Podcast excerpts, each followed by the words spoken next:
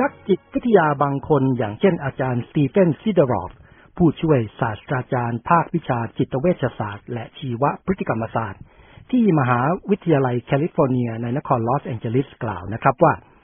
การที่คนทั่วไปมักเห็นว่าการร้องไห้ ซึ่งก็เป็นการแสดงออกทางอารมณ์อย่างหนึ่ง เป็นเรื่องที่ไม่เหมาะไม่ควรนั้น เริ่มต้นมาจากสมัยที่เรายังเป็นเด็ก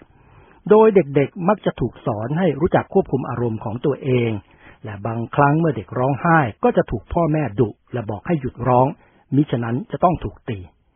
และเมื่อเด็กโตเป็นผู้ใหญ่ก็จะค่อยๆ เรียนรู้ที่จะควบคุม และบางครั้งก็สามารถยับยั้งความรู้สึกที่ว่านี้เอาไว้ได้ อย่างไรก็ตามเมื่อเราเก็บอารมณ์เหล่านั้นเอาไว้ในสมอง เรายังเก็บมันไว้ในร่างกายของเราอีกด้วย อาจารย์ซิดารอฟอธิบายว่าความรู้สึกเหล่านี้ล้วนมีพลังงาน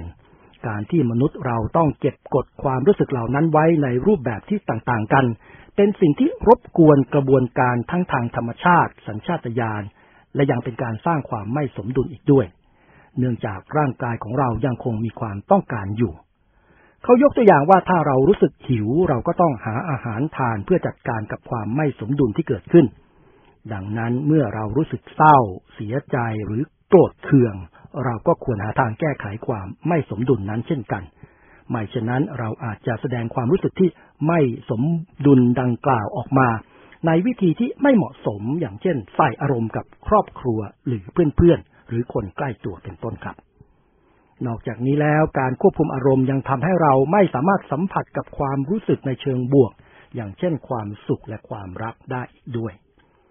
นักจิตวิทยาอธิบายว่าน้ำตานั้นมีอยู่สามประเภทด้วยกันนะครับ ประเภทแรกก็คือน้ำตาแห่งอารมณ์ ซึ่งเกิดจากความรู้สึกที่รุนแรงอย่างเช่นความสุขหรือความเศร้า น้ำตาประเภทสองคือน้ำตาซึ่งช่วยหล่อลื่นดวงตา และสุดท้ายคือน้ำตาที่ไหลออกมาเมื่อฝุ่นหรือละอองจากหัวหอม สร้างความระคายเคืองต่อดวงตา และมนุษย์นั้นเป็นสัตว์โลกประเภทเดียวที่สามารถมีน้ำตาจากอารมณ์ได้ครับ อย่างไรก็ตามอาจารย์สตีเฟนซิดารอบบอกว่าการร้องไห้ ซึ่งอาจเหมือนเป็นการแสดงความอ่อนแอนั้นเป็นสิ่งที่ดี เพราะว่าคนเราไม่สามารถตั้งการป้องกันตัวเองได้ตลอดเวลา ดังนั้นการแสดงความอ่อนแอ หรือลดกาดลงบ้างจะช่วยคลายความกดดัน และลดความเครียดได้ครับมีรายงานว่าคนเรามักจะรู้สึกดีขึ้นหลังจากที่ได้ร้องไห้ นั่นก็อาจจะเป็นเพราะว่าการร้องไห้ทำให้เราได้สำรวจตรวจดูสิ่งที่กระตุ้นอารมณ์ของเรา และหาทางก้าวผ่านอารมณ์และความคิดเหล่านั้นไปได้ ส่วนผู้ช่วยศาสตราจารย์ลอเรนบริสมาจากภาควิชาจิตเวชศาสตร์และจิตวิทยาที่มหาวิทยาลัยพิตสเบิร์กในรัฐเพนซิลเวเนียบอกว่า การร้องไห้อาจช่วยให้เราเข้าใจว่าอะไรคือสิ่งที่สำคัญสำหรับเรา โดยเฉพาะถ้าร้องไห้กับสิ่งที่ทำให้เราเสียใจโดยที่ไม่ได้คาดคิด ผู้เชี่ยวชาญกล่าวนะครับ ว่าการสะกดกลั้นน้ำตาอาจจะส่งผลเสียต่อตัวเอง และความรู้สึกที่ยังไม่ได้ผ่านกระบวนการจัดการนั้นยังเป็นเส้นทางสำคัญที่อาจนำไปสู่ภาวะซึมเศร้าได้ด้วย และเรื่องนี้ดูจะมีความสำคัญเป็นพิเศษสำหรับเพศชาย เพราะว่าผู้ชายนั้นมักจะรู้สึกว่าการร้องไห้หรือการให้คนได้เห็นน้ำตาเป็นเครื่องหมายของความอ่อนแอ เลยมักจะเก็บกดเอาไว้